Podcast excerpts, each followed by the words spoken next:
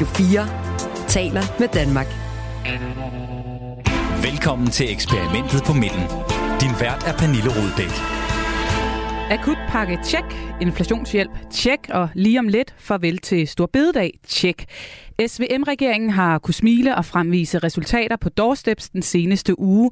Så er det den reformstærke regering, der nu endelig viser kræfter og ved at skabe gennemgribende forandringer i vores samfund, eller er det fortsat småtterier og lappeløsninger? Det her er eksperimentet på midten, programmet, hvor vi stiller skarp på, hvad der sker, når gamle ærkefjender bliver til allierede, og hvad man får, når man hælder blå, rød og lilla i samme cocktail. Er det befrielsens øjeblik eller en ren bastardregering? Velkommen til. Du lytter til Radio 4. Og igen den her uge har jeg samlet et panel af indsigtsfulde folk, der alle har en ting til fælles, nemlig det, at de selv har prøvet at sidde inde i regeringens maskinrum. Velkommen til, Manu Saren. Tak. Tidligere kirke- og ligestillingsminister og tidligere minister for børn, ligestilling og integration og sociale forhold. Var det rigtigt? Ja, og nordiske forhold. Og nordiske forhold. Du, øh, du har om nogen øh, prøvet det der med sammensatte ministerier. Ja, sammen, Hvad er det for en øvelse? Jamen, det er, det er, det er, jeg tror, at alle kan huske tilbage, det var, det var, det var en udfordring på mange områder. Det, konsekvensen blev jo også, at øh, SF på et tidspunkt, de kunne bare ikke mere. Og så kom der Var det på grund af dine sammensatte ministerier? uh, jeg ved sgu ikke, altså. men der, altså, det, var, det, var jo, det var en mærkelig tid, men, uh, men uh, det kan jo lade sig gøre, og det kan det jo tit i starten, og så på et eller andet tidspunkt, så kommer der et pres både for bagland og for medier af, og for en selv, og utilfredse partikollegaer, og mm. så skal man lige stramme sig an, og så, ja, så enten bryder det sammen, eller også så kører det videre. Det er jo det, der bliver spændende den her gang. Der, der er løbet lidt øh, vand under øh, broen, øh, siden du var minister. Øh, du har også været medlem af et par andre partier ja, siden, både fanden, Alternativet altså, ja, og senere ja, ja, Socialdemokratiet. Ja, ja, ja, jeg har jo ADHD, ikke? Altså for helvede, altså. hvilket, altså. hvilket parti identificerer du dig egentlig mest med i dag? Er det Jamen, en af de to, eller radikal? Nej, altså, jeg har, jeg har sindssygt svært ved at identificere mig med nogen som helst. Altså, øh, den der frihed, der ligger i at ikke være i politik, og så både at kunne sige, at om alle har jo et eller andet, jeg godt kan øh, genkende mig selv i, og så alle er bare lidt små irriterende. Og der, hvor man så sætter krydset, det er jo lidt ligesom Tour de France, synes jeg. Der, hvor, hvor, den, øh, hvor, hvor formen er øh, på, på selve dagen. Jeg er en af de der troløse, eller blevet en af de der troløse mennesker der, ikke? Øh, så, så du er blevet en af dem, du selv indad har kæmpet for at overbevise valgkamp ja, ja, ja, efter valgkamp? Det, det er så fedt. Der, der ligger så meget øh, hvad det, frihed i det. Altså, så hvad hedder det, jeg er sådan, jeg, jeg er sådan metastad lige i øjeblikket, ja. og kan tillade mig at brokke mig helt vildt, uden at uh, der er nogen, der siger, øh, hvorfor gør du ikke noget ved det? Og det er bare fedt. Det lyder dejligt. Hvor, ja. hvor, hvor tæt er du så på dansk politik i dag? Nej, men altså, prøv at høre, der, det der sker, det er jo, at man får en arbejdsskade, og, og en af de der arbejdsskader, når man har været i politik så mange år, altså jeg har både siddet som minister, men jeg har også siddet mange år ved Københavns Rådhus, ved min sidekammerat her, Martin Gertsen, som du skal præsentere lige om lidt. Mm. Uh, det, der sker, det er jo, at man, man kan jo ikke lade være. Um, og, og det, der også sker, det er, at når man så læser og ser ting på overfladen og i, uh, i de forskellige artikler og medier osv., så, så har man selvfølgelig en fornemmelse af, hvad der sker uh, bag kulisserne også, og, og hvordan tingene er blevet, uh, blevet til. Og det, der også, synes jeg, er sindssygt hyggeligt også, det er jo, at, uh, at man også ved, hvordan de forskellige... Uh, Øh, rum og værelser ser ud. Jeg har lige læst øh, Simon Emil Amesbøls bog, hvor han fortæller om en episode, hvor de forhandler op, hos, øh, op i statsministeriet. Ikke? Og det der med at kunne sådan, gud ja, det skulle da der, jeg sad. Øh, mm. Og det, det er enormt hyggeligt, synes jeg. ikke. Øh, så, så, så jeg tror ikke, jeg kommer fra det. Lige i starten, der skulle jeg bare væk, og skulle ikke have noget med øh, politik at gøre, fordi man får også nok. Men øh, så på et tidspunkt, så, så det der DNA der, det er sindssygt svært at slukke. Men øh, det er jo så det, vi skal nyde godt af i dag, at komme med dig ind bag kulissen og alle de der ting, du kan, kan se, hvordan det nok er blevet til, og hvad der er sket øh, inde bag murene. Det glæder vi os til. Og lad os så også øh, lige få præsenteret dig ordentligt, Martin Gersen. Ja. Velkommen i studiet. Tak skal du have. Øh, du har aldrig været minister ligesom med Manu Seren, men du har en lang række ordfor, ordførerskaber fra din øh, tid i Venstre med dig. Jeg kunne øh, til erhvervsskatteordfører, socialordfører, idrætsordfører og senest sundhedsordfører. Mm. Har jeg glemt noget? Jeg tror det også, det var jeg vist også ligestillingsordfører på et tidspunkt. Okay. Det kan jeg Gud, godt huske. Ja, gud bedre det. Ja. Nå, der, det, det har ikke gjort noget godt for ligestillingen i det her land, vil jeg sige. Det kan være, at vi øh, finder ud af, hvad det er, Manu Seren kan huske omkring det lidt senere. Øhm, og så har du jo, øh, Martin Gertsen, også været ja. med helt ind til seneste valgkamp, hvor yes. du så ikke blev valgt ind. Og så i går var der simpelthen øh, personlig breaking news fra din side, fordi yes. nu er det så helt slut med dansk politik? Ja, nu er jeg i hvert fald ikke folkevalgt mere, for udover det, at jeg ikke blev valgt til Folketinget, øh, så har jeg i en overrække siden 2012-13 stykker siddet i regionsrådet i hovedstaden og også siddet i Dansk Regioners bestyrelse. Øh, og det er altså sagt nu, at, at øh, det, det vinker jeg også farvel til, så jeg træder sådan set ud af den der folkevalgte rolle. Ikke? Øh, og det gør jeg med henblik på at blive ansat i et kommunikationsbyrå, der hedder Primetime, hvor jeg så også sjovt nok skal beskæftige mig med, med sundhedspolitik. Ikke? Øh, mm. men, men jeg tror, jeg er blevet lidt for gammel til det der med at have et halvt ben inde i politik, og et halvt ben alle mulige andre steder. Altså, så, så nu prøver jeg ligesom at sige, nu slår vi lige en streg over det der med det folkevalgte. Ikke? Kapper du så båndene helt til partiet, eller er du fortsat venstremand? Nej, jeg, jeg vidste, du ville spørge om det der, ikke? fordi pressen vil jo altid gerne have mere, øh, så derfor spørger man selvfølgelig, betyder så også, at du melder dig ud af Venstre? Og det gør det ikke. Altså, jeg har været medlem af Venstre i 35 år, og det er, øh, en ting er jo politik, men det er jo også kultur, ikke? Altså, og en del af ens øh, identitet, og jeg har jo været med til, altså, det her parti har jo ment alt muligt igennem de sidste 35 år. Der var far Anders Fogh, der var hulemand, og så blev han julemand, og så skulle vi i regering med Socialdemokratiet, så skulle vi ikke i regering med Socialdemokratiet, og så endte vi i regering med Socialdemokratiet. Altså, så, øh, altså, så for mig er det lige så meget også et spørgsmål om en, en kultur og noget, som altid har været en del af mig. Ikke? Så du bliver i Venstre, men farvel til politik. Ja. Vi er glade for, at du er her og stadig gider at tale politik med os. Og så skal vi også uh, sige velkommen til dig, Anders Fransen. Tak for det. Du var også med sidste uge. Dejligt, du vil være her igen. Du er jo uh, tidligere særlig rådgiver for to konservative ministre, Connie Hedegaard og Charlotte Sale Madsen. Uh, har du egentlig nogensinde overvejet selv at blive politiker? Ja, det har jeg overvejet øh, mange gange af forskellige årsager. Jeg har ikke rigtig øh, gjort det, men jeg tror ligesom øh, Martin og Manu også er inde på, at når man træder ind på Christiansborg, og man går op ad den store trappe op til vandrehallen, så bliver man på en eller anden måde bit af ja. politik. Det er tæt på svært at, at undgå. Så ja, det har været i... Hvad har afholdt dig fra at gøre det så?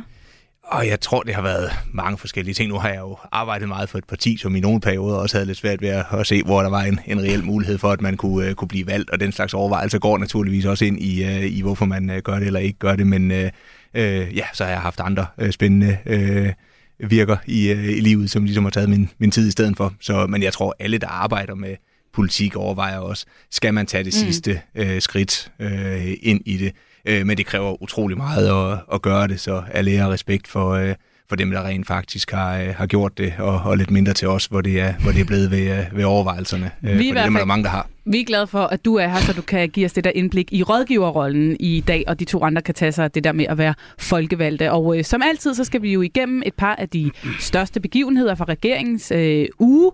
Vi skal se på det, der er lykkedes godt, det, der er lykkedes knap så godt, og så skal vi øh, gøre status på det hele til sidst. Og øh, sidder du derude og lytter med og får lyst til at byde ind, så husk, at sms'en er åben på 1424, og øh, lad os så kaste os ud i det.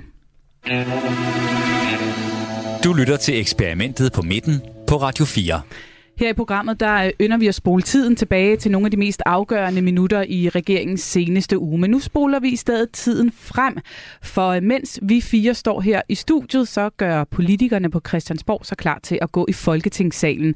På sit kontor, der sidder Miljøminister Magnus Heunicke sikkert og river sin flybillet til Indien i stykker, fordi han skal ned og stemme. Enhedslisten, SF, Danmarksdemokraterne, Dansk Folkeparti og Nye Borgerlige, de har nemlig samlet alle tropper for at bryde med traditionen om de her clearingsaftaler. Og derfor ja, der skal ministeren altså også deltage, når de om få timer endelig skal afskaffe Stor Bededag, når forslaget det skal tredje behandles.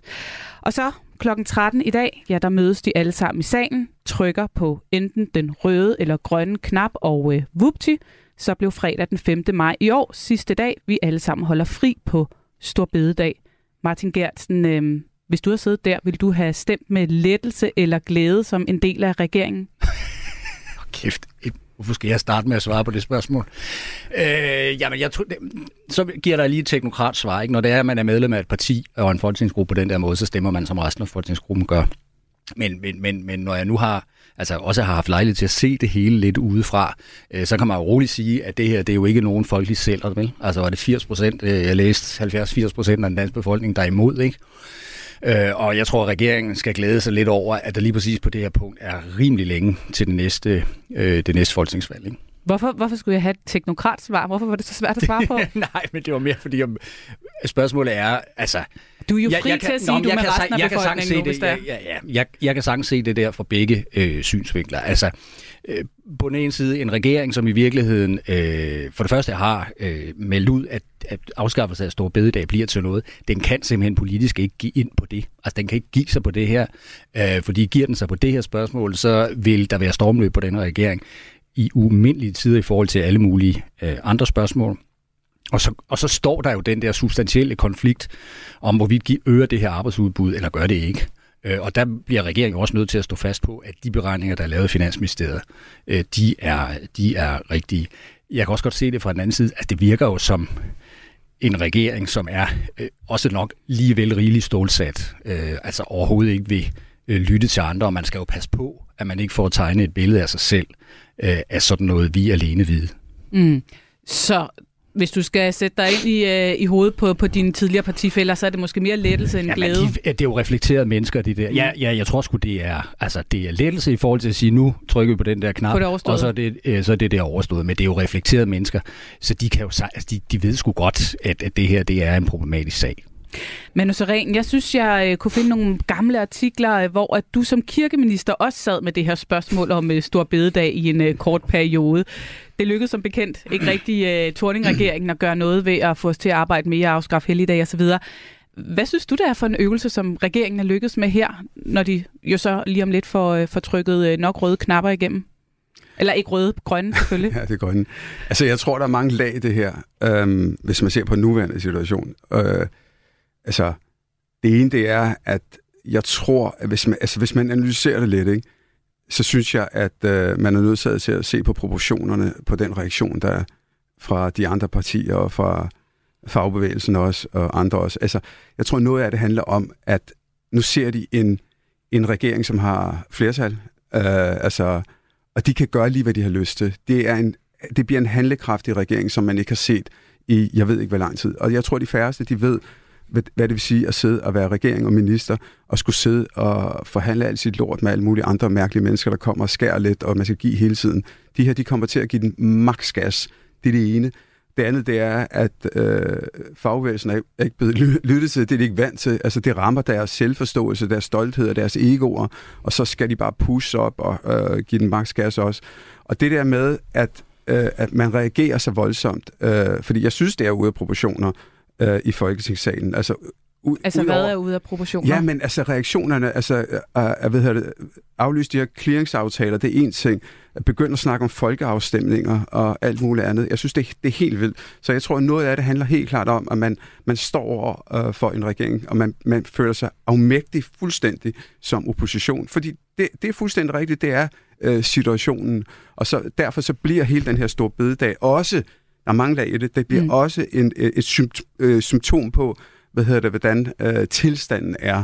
Og ja, vi havde den, øh, dengang jeg var kirkeminister, det var sgu ikke særlig sjovt, altså, og dengang kan jeg bare huske, at, øh, at biskopperne, de reagerede helt vildt og voldsomt, ikke? Øh, og nu behøver man ikke umiddelbart at blive bange for dem, ikke? men når de tropper op på ens øh, ministerium, øh, øh, uden hatte og stokke selvfølgelig ikke, men og, og snakker om, at folkekirken vil gå amok og alt muligt andet, så bliver man sgu bange. Gjorde de det?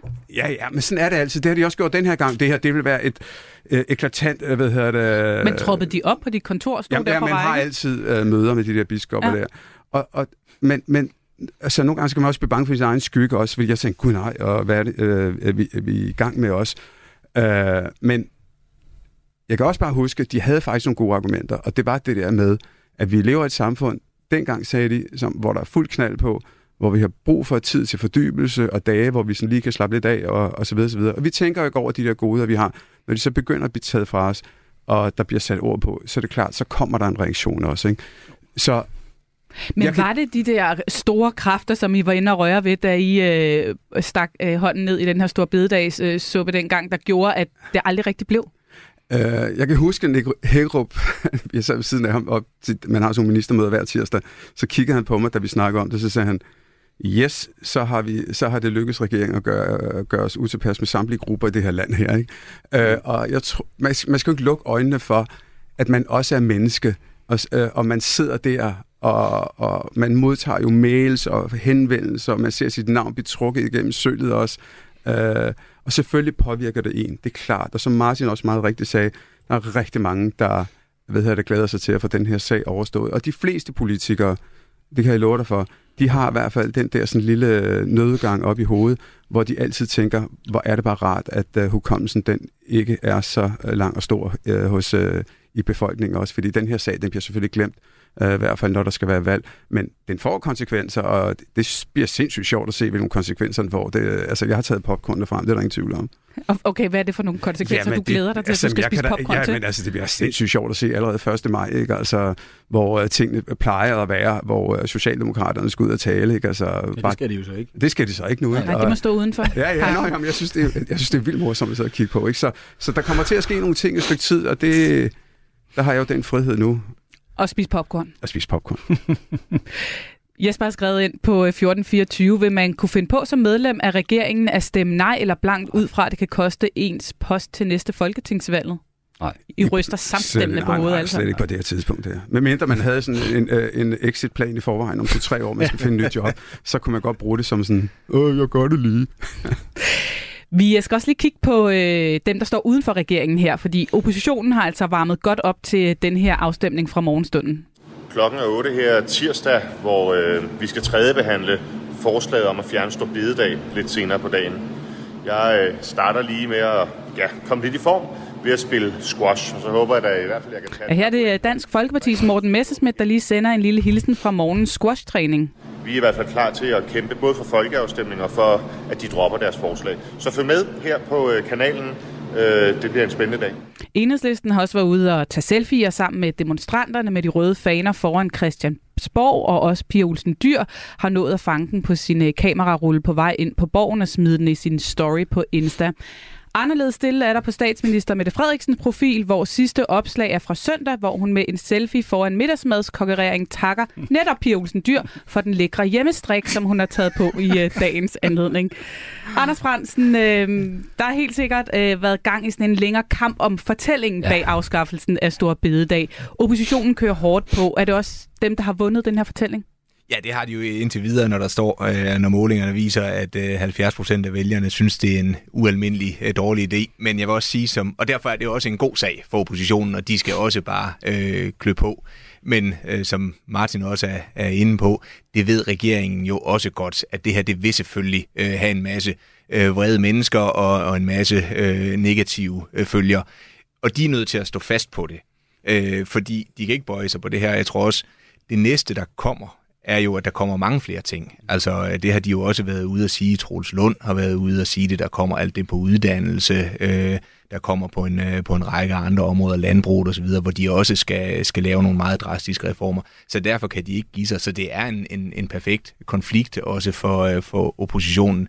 Det, jeg synes, oppositionen så skal være påpasselig med, det er, at det ikke bliver for øh, som Manu også er inde på, for uproportionalt, det man sådan gør i forhold til de politiske drillerier, fordi politiske drillerier, hvis de skal have vejgreb og opbakning i befolkningen, så skal man se, at de fører til noget, så skal mm. de på en eller anden måde have en, en, en, en nyttig øh, effekt. Og jeg tror, det er fint at få kæmpet den her sag, for der kommer meget mere, og man kan fortsætte med at skabe billedet og fortællingen af en meget magtfuldkommen regering, som jo også navigerer ud fra at der er en krisesituation. Og det er lidt et åbent spørgsmål, synes jeg. Kan de blive ved med at fastholde den med alle de kommende reformer, øh, som de også vil i gang med at lave? Fordi hvis de ikke kan det, så kan man godt få en regering, der på nogen træk kommer til at virke sådan lidt verdensfjerne har et ønske om at forandre et samfund i en retning, hvor de fleste danskere måske sidder og tænker, det havde vi ikke helt bedt om. Øh, og, og det er den balance, der er. Og det spiller også meget ind i, hvordan undgår man, at, altså man skal lave de politiske øh, drilleri og benspænd og så videre som opposition, men man skal sørge for at gøre det på en måde, hvor det ikke øh, giver bagslag. Og fordi der er nemlig også en anden dybere fortælling, jeg er meget enig med dig, Anders, som handler om, at derude bag de tykke mure, Christiansborgs tykke mure, der kører en eller anden diskussion om, at folk er nedslidte, øh, folk er øh, stressede øh, og arbejder alt for meget, og øh, man har ikke tid til sit familieliv, og øh, så, så det, altså, det er jo narrativet, om man så må sige, ude på den anden side. Det kommer stor bededag fra, eller til ikke at gøre den store forskel på, Øh, men, men det siger alligevel et eller andet om, at, at regeringen siger, at vi skal arbejde mere, arbejde mere, arbejde mere. Befolkningen er for en stor dels vedkommende, tror jeg, et helt andet sted. Men der altså, kører jo også en kæmpe debat om stress på borgen, faktisk. Ja, ja, ja, ja, præcis. Altså, og derfor kan man sige, der, der, der, der er nok også, der er også en dybere konflikt i det her, som handler om grundlæggende fortællinger om, hvordan er det, vi egentlig som mennesker gerne vil indrette vores tilværelse, øh, som jeg synes er, er super interessant.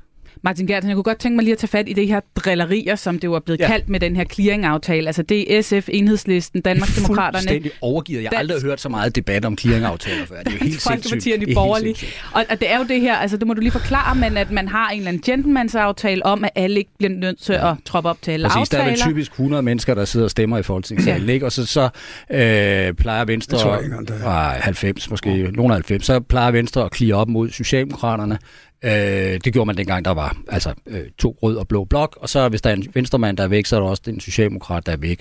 Øh, så forholdsmæssigt, øh, så er der de til stede, der skal mm. være, hvis du forstår, hvad jeg mener med det. Og det, det, sådan kører det jo øh, normalt, ikke?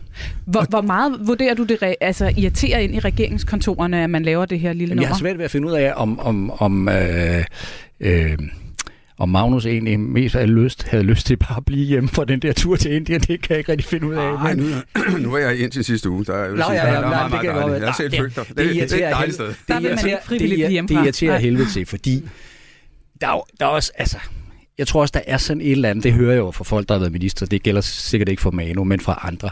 Altså, når man bliver minister, så synes man nogle gange, at det, der foregår over på Christiansborg, det er pisse irriterende. Nej, det gælder også for mig. Øh, nej, det gælder også for dig. Ja. Altså, så derfor Nå, det der med, at, at så kommer de partierne over på Christiansborg ligesom at lægge benspænd i vejen for, øh, for at ministerne kan lave noget, som de synes er alvorligt, det, det er rigtig, rigtig irriterende. Men så rent, har du prøvet ja, det? Ja, men jeg vil også bare sige, altså, når, når, bare lige for sådan oplysning, altså når vi snakker om clearingsaftaler, man ikke skal ned i salen, fordi der er jo tit, har jeg lagt mærke til gennem mange, mange år, øh, når der bliver filmet dernede fra, så der var mange, der, der siger, at de, de laver ikke en skid, der er aldrig nogen dernede. Så for det første er det, det ene, det er, når man behandler lovforslag, så er det jo kun ordføreren, der er der, og så også, når der, bliver, øh, når der er afstemning, så er sagen ikke fyldt op, fordi der er clearingsaftaler, og det er jo fordi, man er ude og lave noget andet arbejde. Det er ikke fordi, man sidder derhjemme og danderer den.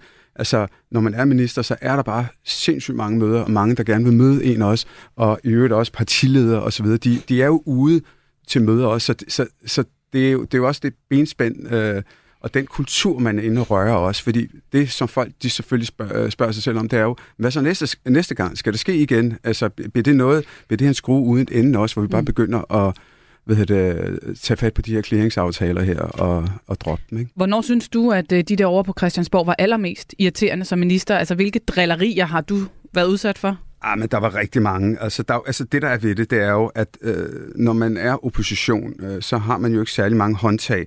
Og især hvis man er i en skodsag som minister, så prøver man jo at smyge sig udenom.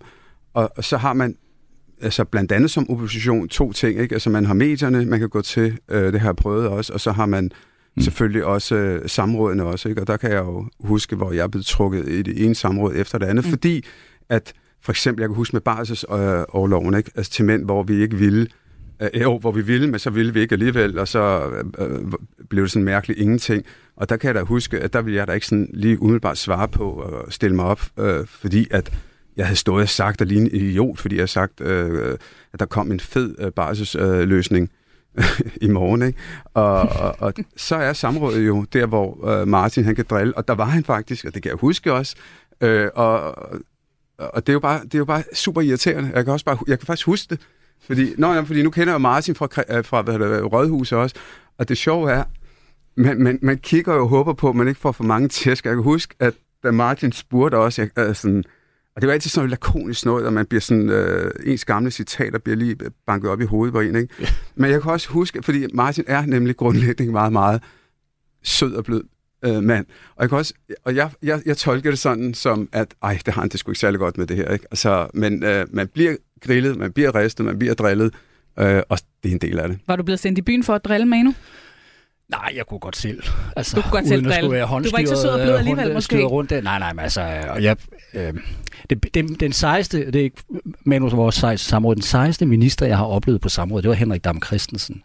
Altså, det var fuldstændig ligegyldigt, hvad man konfronterede ham med øh, altså man spurgte ham konkret ind til en sag, og så svarede han, jeg tror bare, vi må konstatere, at her er en grundlæggende uenighed mellem Venstre og Socialdemokratiet, og det svarede han på alle de spørgsmål, man stillede ham. Ja, og må ikke bare sige, den, den der har indrettet sig snedigst i den her regering, det er Troels Lund Poulsen. Han har jo ingen lovgivning på sit område. Så, så der, altså man kan parlamentet, altså Folketinget kan faktisk ikke kalde ham i samråd. Hvorfor har han ingen lovgivning? Det, det er der bare ikke i økonomiministeriet. Men han har så lidt nu når han er blevet forsvarsminister. Det er rigtigt, det er en anden snak, ikke? Men mm. i økonomiministeriet, der er ingen lovgivning, derfor er der ikke rigtig nogen grund. Altså, han kan ikke blive kaldt i samråd over i Folketinget. Anders Brandsen, du har stået og markeret. Ja, men jeg vil egentlig også bare sige, oppositionens opgave, det er det i alle vestlige demokratier. Det er at prøve at bide i regeringen for at få noget lys ind i, hvordan regeringen laver sin embedsførelse. Så det er rigtigt, det er drilleri, men det er også et, øh, et grundvilkår, fordi mm. det er jo også den måde, man får frem den, den demokratiske øh, samtale på, så, så det hører jo med. Altså jeg tror, man skal også passe på med ikke at sidde, selvom det kan være øh, mange trælse timer som minister eller øh, som rådgiver, man kan sidde og læse samrådsmateriale eller paragraf 20 spørgsmål eller andre ting, så er det jo kernen og demokratiets grundvilkår, at man har den øh, sådan konstante øh, kamp øh, mellem, øh, mm. mellem hinanden. Jamen, det er jeg sgu ikke enig i. Altså, fordi at øh, en del samråd, ja, men øh, der er også bare rigtig mange samråd, hvor det er ren drilleri. Altså, jeg havde, altså, hvor der sker noget ude i kommunerne, som du overhovedet ikke har noget som helst ansvar for som minister, og så bliver du famerevet i samråd, og så skulle du sidde der til et samråd og sidde og fortælle, det, har, det er ikke øh, vores ansvar, det er kommunernes, men igen, fordi samrådet giver mulighed for drilleri, det giver også mulighed for, at øh, oppositionspolitikerne kan komme i medierne mm. og sige, jeg har hævet ministeren i samråd osv. Så, så jeg er enig med øh, en stor del af, af det, du siger, Anders, det der med, det er en god kontrol, men det er gået amok, altså, fordi at de der samråd, det bliver fangalmer ja, med det alt muligt efterhånden. Ikke? Ja, og, og det, det gælder men, for alle fløje. Der er ikke nogen, der er bedre end andre. Men det tror jeg er rigtigt, men jeg tror også, det var også bare vigtigt, det er ikke ministerne, der har definitionsretten nej, på, nej, nej, nej, nej, nej, nej, nej, øh, man skal indkalde til det, og det, det er jo også en Jeg synes, husk, Hans Engel, han, han havde klaget over, han var, dengang han var minister, han var blevet hævet for mange samråd, øh, og han var i, øh, han var, jeg tror nok, der var to på et halvt år. Øh, jeg var to-tre om ugen. Og altså, hvis du har været minister i dag, så har du sikkert været til øh, men, endnu der er, jo også, der er også sådan et eller andet... Det, det, altså, det er jo også en damn if you do, en damn if you don't over det der samråd. Der. Jeg har, jeg har også, det kan jeg jo godt sige nu, nogle gange siddet og haft øh, minister i samråd, hvor jeg har tænkt, det er måske lige lidt tyndbenet. ja, den er måske lige lidt tyndbenet, det her samrådsspørgsmål. Øh, men du kan så, så, så, så kan du på den anden side set også opleve, hvis du, hvis du så ikke går hårdt nok til regering som opposition, så sidder der Ben Winter på Berlingske Tidene og alle mulige andre politiske kommentatorer og siger, hvorfor i alverden går oppositionen ikke lidt hårdere øh, til regeringen? Ikke? Så det er jo altså, det, det er sgu øh, Martin, er en kompliceret størrelse. Jeg bliver lidt nysgerrig på, hvad er det mest åndssvage, du har hævet nogen i samråd oh, på? det kan jeg sgu ikke huske. Nu står jeg jo sammen med Manu, så det er sikkert et eller andet, jeg kan kalde Manu. Kan du huske det, Manu? Nej, altså, det, altså de mest åndssvage ting, det var, altså du, man kan jo også afvise det også, ikke? Øh, men det har jo, altså for mit vedkommende har der været for Dansk Folkeparti, hvor det har været sådan nogle ting med, altså jeg kan lige huske ord, ordret, hvad det var, ikke? men det var sådan noget med, og, øh, omkring, hvad, om ministeren synes, det er okay, at der bliver øh, hvad hedder det, serveret øh, for, øh, ja. svinekød i institutionerne, eller jeg kunne huske, der var et... Det tror jeg ikke, de synes er åndssvagt. Nej, nej, men det synes jeg fandme, det var, øh, fordi det, du skal huske, det er jo hele ministeriet, der skal bruge ressourcer på det her, ikke? Og øh, jeg husker, der var en boligforening, hvor der havde været et demokratisk valg, og hvor de har fået en ny bestyrelse, hvor de har, bestyrelsen har øh, fundet ud af, at de skulle ikke have et juletræ, ikke? Og det skulle jeg også forholde mig til. Og det er sådan nogle ting, hvor jeg sådan tænker, ah mand, ikke? Altså, det det, opponerer mod, øh, Anders. Det, det er det der med, at mit embedsværk, som har sindssygt travlt, skal begynde at bruge tid på at øh, hvad hedder det, øh, og ressourcer på at svare på disse spørgsmål. Ikke? Anders Fransen, du var også inde på, at der, der er en balance her i forhold til, hvornår det tipper og giver bagslag også for oppositionen, hvis, hvis det ikke ligesom fører til noget, de her drillerier. Øhm, man kan sige, at i forhold til den her clearingsaftale, så er det jo faktisk også splittet oppositionen lidt. Det er jo kun fem af de ni partier, der er gået med på det. Mm. Søren Pape Poulsen var ude på Twitter og skrive, at øh, øh dele del af Folketinget vil drille rejsen af nu i far, altså den her rejse til Indien, hvor flere minister skulle med, og der går grænsen for mig. Øh, var det klogt af Søren øh, Pape Poulsen at gå ud og, og melde fra på det her i virkeligheden? Det synes jeg, det var, fordi jeg tror, clearingsaftalen... Altså, jeg, men det er jo igen sådan en fornemmelse, synes man, at sagen om Stor Bededag er stor nok til, at man ligesom vil mene, nu skal alle i Folketingssalen. Og hvis det var noget, der havde en større moralsk implikation, eller et eller andet, var det noget med, om Danmark skulle være krigsførende igen, eller i øh, et eller andet i den dur, så så kan man bedre, men, men jeg synes ligesom, sagen mangler lidt, i og med, at flertallet også er så klart på, øh, på plads, øh, så, så tror jeg ikke, at det er noget, der sådan for alvor kommer til at, at interessere mm. øh, sådan den brede almindelige dansker, fordi resultatet bliver øh, det samme, øh, og du har ikke helt samme behov for at kunne stå. Der er ikke nogen af dem, der sidder nede i salen, som bagefter vil have et problem med at skulle vedkende sig, at de har stemt for det, fordi de vil alle sammen skulle vedkende sig, at, at de står bag den beslutning, der er blevet taget. Derfor synes jeg, at det bliver, det bliver lidt unødigt, så der tror jeg, det er meget klogt, også af, af Søren øh, Pape. Ligger der her i sidste time en lille sejr til regeringen i, at man ender med faktisk at splitte oppositionen lidt her, inden øh, man skal ned i Folketingssalen og stemme? Ja, og det er noget, hvor altså det gælder sådan set det, både det, øh, hvor man jo netop, fordi man måske går en bro for langt, øh, så, så kommer man til at, øh, at få nogle af partierne, der siger, at ah, det begynder også at blive lidt uansvarligt. På et eller andet tidspunkt kommer vi jo også i regering igen, og vi har også behov for clearingsaftaler. Der er jo også altid en, en, en balance i, øh, i det. Øh, så ja, øh, på den måde gør det. Jeg tror også, hele diskussionen om en folkeafstemning øh, mm. omkring, øh, hvor man også ender med, at det er cirka 26 øh, mandater, der, der rent faktisk øh, støtter op om, der skal være en folkeafstemning. Det bliver måske også lige vidtgående nok i forhold til, hvad, hvad den her sag kan bære, og jeg tror, og så ender man egentlig med at stå med at få et lille nederlag, samtidig med at hovedsporet, nemlig at danskerne er virkelig utilfredse med, at Stor Bededag bliver afskaffet. Det skal man jo bare blive ved med at banke løs på, fordi det er jo en reel politisk uenighed. Lige præcis. Det er på mange måder befrielsens øjeblik. Vi nået til et fast element her i programmet, som vi kalder for befrielsens øjeblik. Jeg har bedt jer alle sammen om at kigge efter lige præcis det tidspunkt i den forgangne uge, hvor regeringsprojektet er lykkedes, som ikke andet bare for et øjeblik. Øh, Manu Soren, vil du ikke lægge for? Jo, øh, det er ikke sådan øh, en enkelt person eller noget som helst, men øh, helt så i kølvandet på hele den her store bededags øh, diskussion, så synes jeg, det har været helt vildt befriende at høre øh, ledende øh, politikere fra øh, SVM-samarbejdet sige åbent, men prøv at høre, kære venner, der kommer flere ting. Der kommer flere reformer, og der, det kommer til at gøre ondt. Og det synes jeg er, det synes jeg er ren tale. Altså, det kan jeg godt lide. Øh, jeg tror også, øh, det kan danskerne også godt lide, tror jeg også, at, at det der med, at man, altså, man siger, hvad man mener også. Så det synes jeg har været, øh, rigtig fint, og, og, og det er også det, der gør, at, at jeg tror, at det bliver en meget, meget handlekraftig regering, øh, som kommer til at øh, fare en masse ting væk, og bare kommer til at sætte sit præg Tror eller håber?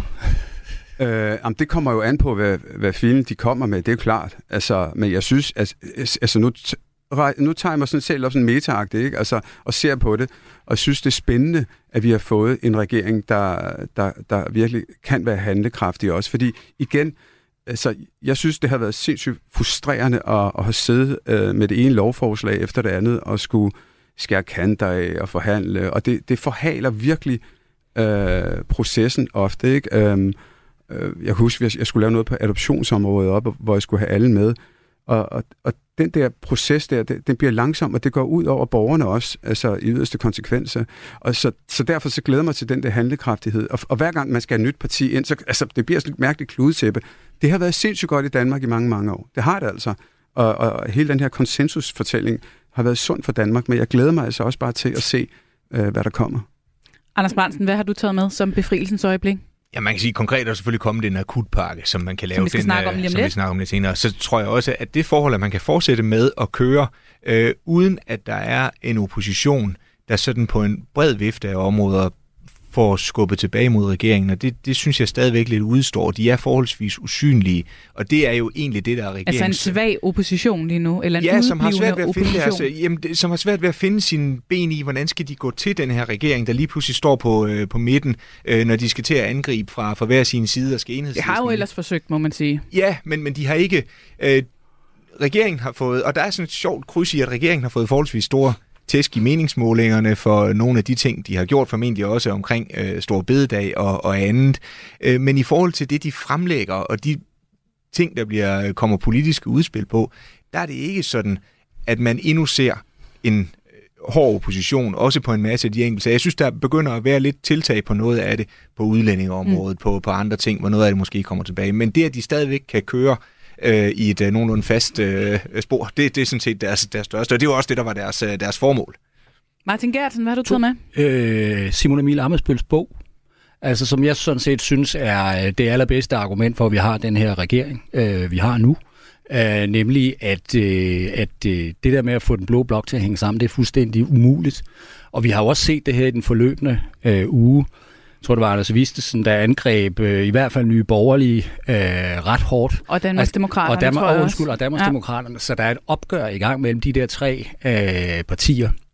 Så ud fra den betragtning kan jeg godt forstå, at det ene blå parti, som har sagt, det der, det overgår vi simpelthen ikke at være en øh, del af. Det får man ikke noget politisk indflydelse af. Det får man kun ballade af.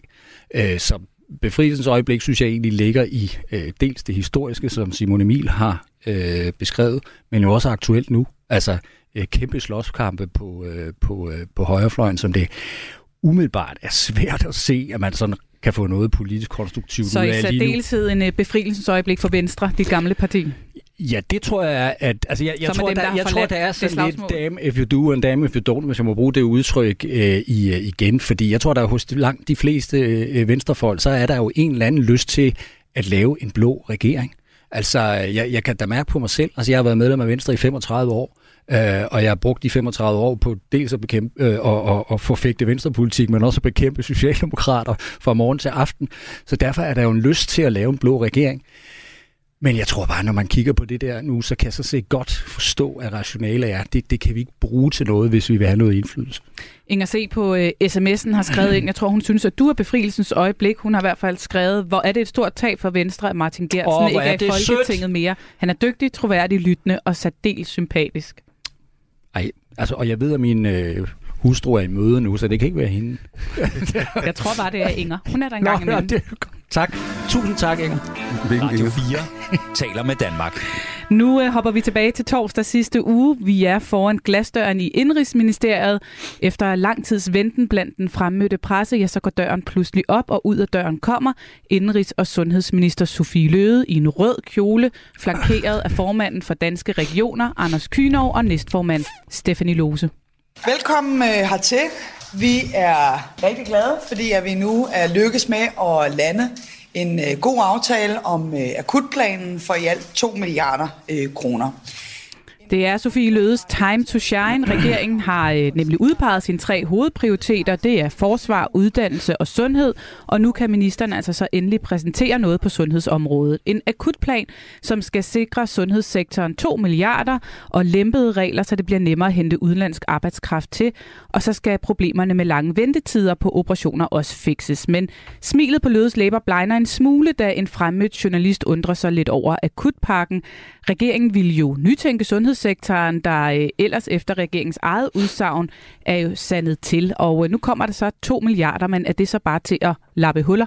Det er vigtigt at understrege, det her er jo ikke nogen mirakelkur. Vi prøver sådan set med aftalen jo også virkelig at, at give et ærligt billede af, at selvom der er et potentiale ved at sikre mere udenlandsk øh, arbejdskraft, mere udenlandsk personale til at bidrage i vores sundhedsvæsen, fordi det er dygtige medarbejdere, der står og gerne vil ind, så det er ikke sådan, det løser alle vores øh, problemer.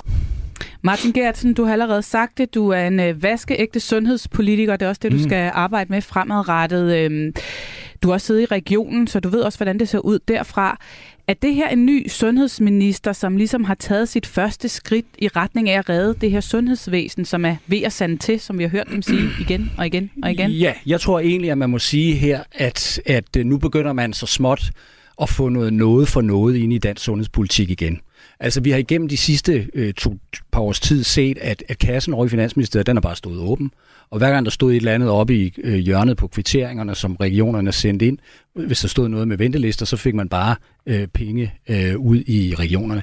Den her aftale indeholder sådan set en række krav til, øh, hvad regionerne skal gøre fremadrettet. De får nogle penge, men der bliver også stillet nogle krav til, hvad de er, de skal øh, levere på øh, fremadrettet. Øget produktivitetsstigning, øh, altså øget produktivitet, øget aktivitet i, øh, i sundhedsvæsenet, nogle rammer for offentlig øh, privat samarbejde, nogle synspunkter omkring øh, og krav omkring vagtplanlægning. Der er en række ting, man stiller krav om udenlandsk øh, personale.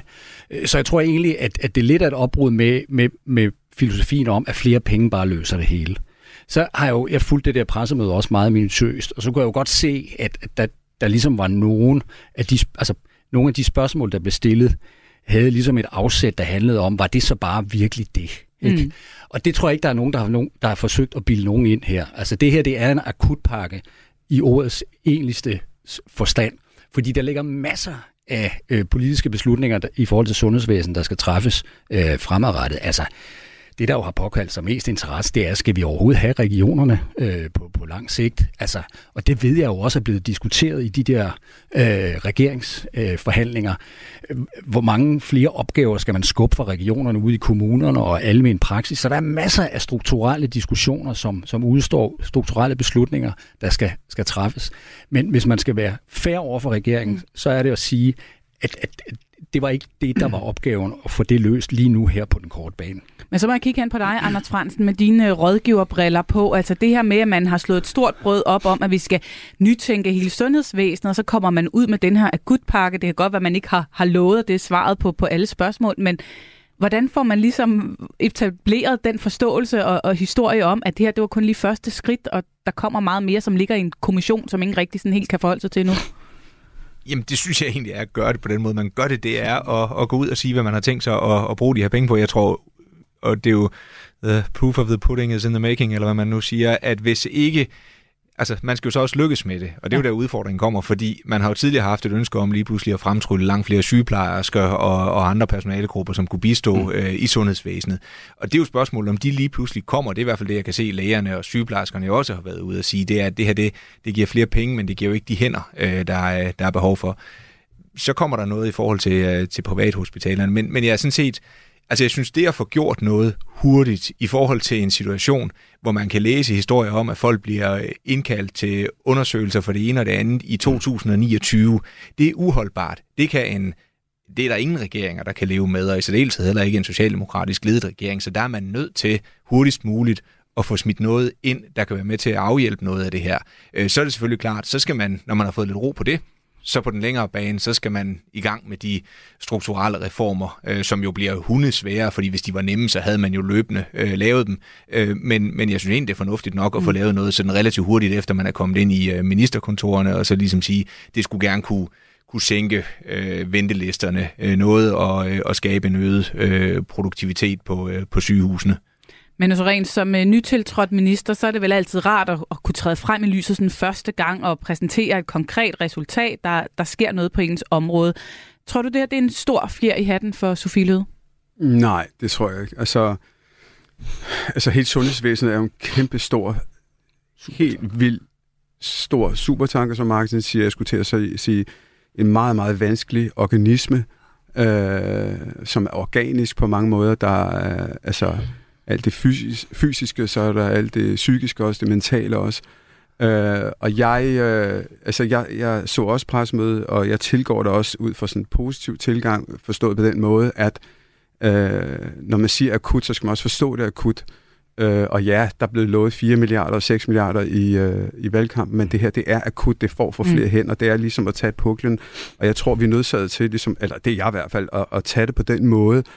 Men det er jo bare en lille fli af den kæmpe store opgave, der er. Altså, der er jo ventelister. Altså, det, der gør det så sindssygt svært, det er jo, at når man, når man lider, når man har et problem, om det er så ens knæ, der ikke fungerer, og, og, eller om det er det psykiske, det mentale, men så går ens liv mere eller mindre i stå. Altså, jeg tror, vi de fleste af os kender det simpelthen, ikke? Det der med at komme tilbage, og ens liv ikke rigtig fungerer.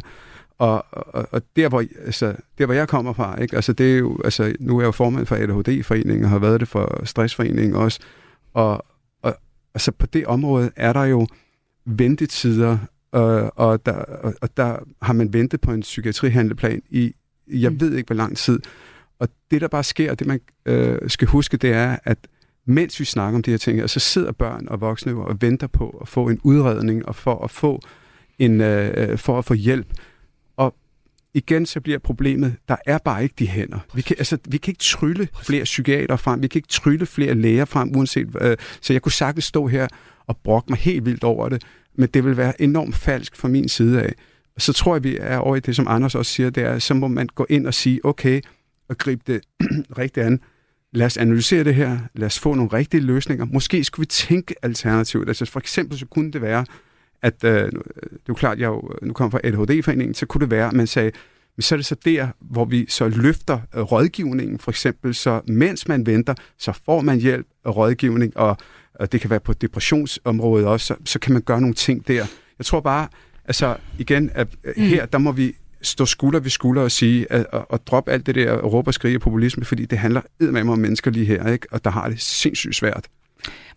Øh, Martin Gertsen, du står og nikker. Øhm, I er rimelig det... enige om, at det her det er øh, den akutte løsning og, og den store gennemgribende forandring. Det er, det er noget, man skal gå meget mere grundigt til værks med. Det har man så også gjort ved at nedsætte den her kommission. SVM-regeringen har selv defineret som sundhed som en af deres tre hovedprioriteter. Prøv lige at forklare os, nu siger man så rent det her med, at det er en kæmpe opgave, en stor og vanskelig størrelse at have noget med at gøre. Har regeringen givet sig selv den nærmest umulige opgave at, at få forandret vores sundhedsvæsen grundlæggende? Altså, Det er i hvert fald en meget, meget kompliceret opgave, fordi det er et af de mest interessant tunge områder, jeg nogensinde har været i berøring med. Når jeg siger interessant, så der, der er helt vildt mange meninger, der er helt vildt mange øh, organisationer, der er øh, patientorganisationer, der er øh, faglige organisationer, der er eksperter. Der, altså, det er helt vildt så mange, der har en mening om øh, og en interesse og pleje lige præcis på det her område. Så det er svært at navigere i. Øh, og så er det også organisatorisk og, altså organisatorisk og økonomisk kompliceret, fordi sundhed, det er jo ikke bare noget, der foregår på sygehusene. Det foregår også ude i almen praksis hos de praktiserende læger, det foregår i kommunerne, det foregår hos privatpraktiserende speciallæger, øh, det foregår i folks eget øh, hjem, så det er kæmpe kompliceret. Jeg tror, at hvis altså, nogen skal på et eller andet tidspunkt sige noget om, at den der diskussion om at stampe flere sygeplejersker op, stop det. Fordi alle sektorer i det her samfund øh, mangler hænder. Så derfor i stedet for at fokusere på at få flere hænder, der skal løse opgaven, som vi løser opgaven i dag, så skulle man i stedet for sige, kan vi løse opgaverne smartere end den måde, vi gør det på i dag? Altså, der foregår alt for meget inde på sygehusene i dag, som sagtens skulle foregå ude hos de praktiserende læger, eller via øh, men der mangler jo også læger. Via, jamen, men, men man kan sagtens organisere sig på anden vis. Altså for eksempel, bare lad mig give dig et eksempel, konkret eksempel. På Rigshospitalet kører der i lige øjeblikket et forsøg, som handler om hjemmemonitorering på hjertepatienter. Det vil sige, at man bliver udstyret med en eller anden demsedut, skal ikke kloge mig for meget på, men demsedut, og så går man rundt der hjemme, og så hvis der sker et eller andet udsving i ens øh, hjerterytme, så kommer man ind til kontrol inde på, øh, på Rigshus, øh, Rigshospitalet. Det betyder, at man kan, man kan have langt færre ambulante behandlinger, end man har kunnet hidtil. Det sparer jo nogle medarbejderressourcer. Og den der måde at tænke på at udvikle sundhedsvæsenet teknologisk, tror jeg er den helt rigtige øh, vej at gå. Og når man diskuterer det der med, vi skal have mindre administration i sundhedsvæsenet, og færre skal sidde foran en skærm. Nu kan jeg tillade mig at sige det lidt mere firkantet. Jeg tror, at fremtidens sundhedsvæsen bliver et sundhedsvæsen, hvor langt flere kommer til at sidde foran en skærm, fordi at sundhedsvæsenet bliver gradvist, og det gør behandling også, mere og mere teknologi, teknologiseret. Anders Fransen, hvordan skal regeringen lykkes med det her øh, gigantiske projekt, det har sat sig for? Det glæder jeg mig også til at se, fordi det er, det er jo sindssygt svært. Og der er jo også, når man vil have et universelt sundhedssystem med lige adgang til, til behandling for alle, så er det pokkers svært at, øh, at styre. Man kan også se, altså vi mangler læger, men der er jo kommet, jeg ved ikke hvor mange flere læger til øh, de sidste øh, 20 år. Mm. Øh, det, det er jo vokset eksplosivt, og vi Alle. mangler dem stadigvæk. Øh, er det ikke korrekt? Altså, der er fuldstændig alle personalegrupper, det der er jo kommet flere, eller sådan et Altså- eller andet, og vi mangler dem stadigvæk. Jeg tror, det er Øh, det, det er svært, og det er jo også derfor, de har lagt det Og hvad i en så, hvis kommission. de ikke øh, kan lykkes med det? Jamen, det er jo det, det Selvfølgelig er en de det, bunden du, opgave. De skal jo lykkes Ja, med det, okay. fordi du kan jo ikke... Altså, man kan sige, hvis, hvis så store offentlige strukturer øh, skal eksistere, og hvis folk skal have en betalingsvillighed til dem, og hvis du har en regering, hvor man kan sige, det gælder i hvert fald øh, både for øh, Mette Frederiksen, det gælder også for øh, Lars Løkke, og det gælder et langt stykke hen ad vejen også for, øh, for Venstre, øh, hvor man vil have, at den bærende, væsentligste del af det, det er et offentligt øh, sundhedssystem. Så skal du have det til at lykkes, øh, fordi ellers så kan du ikke, altså så kan du ikke få folk til at betale skat og have tillid til, at, øh, at, at det er pengene værd, om man så må sige. Så, så det, det er en bunden opgave, men jeg tror godt nok, det bliver, øh, det bliver svært. Det er jo også derfor, at altså det er jo sjovt, man havde jo faktisk en ret positiv udvikling, mm fra man kom fra 90'erne, hvor der var, også var alenlange ventelister, op gennem øh, nullerne, øh, hvor, øh, hvor man via betalinger også til, ekstra, øh, til privathospitaler osv., fik løst mange af de ting, og så er det ligesom vokset igen, og så er det vokset eksplosivt efter øh, corona. Manu Seren, helt kort her til sidst. Du sagde, at øh, du glædede dig til at se den her handlekraftige reformregering, som for alvor mm. kunne, kunne køre igennem med det her. Mm. Tror du, de øh, kommer til at lykkes med det her projekt med at fuldstændig at, at få gentænkt sundhedssystemet? Jamen, det der selvfølgelig også lige er en detalje i det, jeg sagde, det er jo, at det, øh, det kræver også, at man har en pengekasse også, ikke? Øh, og det, der må man også bare være realistisk. Og, øh, altså, vi har de øh, hvad hedder det, midler, vi har, og så må man få det bedste ud af det. Men øh, ja, jeg glæder mig rigtig meget til at se, øh, hvad der kommer på bordet. Og igen, øh, det haster øh, helt vildt, fordi at øh, der er bare mennesker, der, der har det svært. Og, og altså, jeg synes, både Martin og Anders øh, sagde det rigtig fint. Og det, der gør det svært ved det her område her, det er jo, at når man er minister og regering, så er det sindssygt nemt lige på det her område, i bogstaveligste forstand at smide lige på bordet eller syge mennesker foran sig, mm. og det er virkelig svært at argumentere imod. Det er jo en bastardregering. Ja, ikke alle synes, at resultatet af at blande rød, blå og lilla er en lille smuk reformbaby. Der er altså også folk som Pelle Dragsted, der nærmere ser det som en slags øh, vandskabning. En bastardregering, siger han her. Og nu har jeg øh, bedt jer om at, at, at pege på det, som I ser som ugens bastard for. SVM-regeringen. Martin Gertsen, hvad har du fået Jeg har fundet fire ting. Og kan du nøjes med en, fordi vi har, så meget tid har vi altså heller ikke. Jeg ved, jeg ved ikke, altså når vi nu er ved det ved sundhed, hvis vi bare tager, to ting. Det, jeg synes, der har været problemet med den sund akutpakke, der er kommet nu, det er, at regeringen har slækket på behandlingsgarantierne over for be, befolkningen. Altså øh, i dag er det jo, eller hidtil har det været sådan, at øh, man, når man ventede øh, mere end 30 dage i det offentlige sundhedsvæsen, så kunne man komme ud øh, og blive behandlet i øh, på et privat hospital. Det har man slækket på, så nu skal der gå 60 dage. Det, det er ikke nogen kerne mm. borgerlige øh, sag. Og hvis jeg bare må sige en ting til, panel. Ja.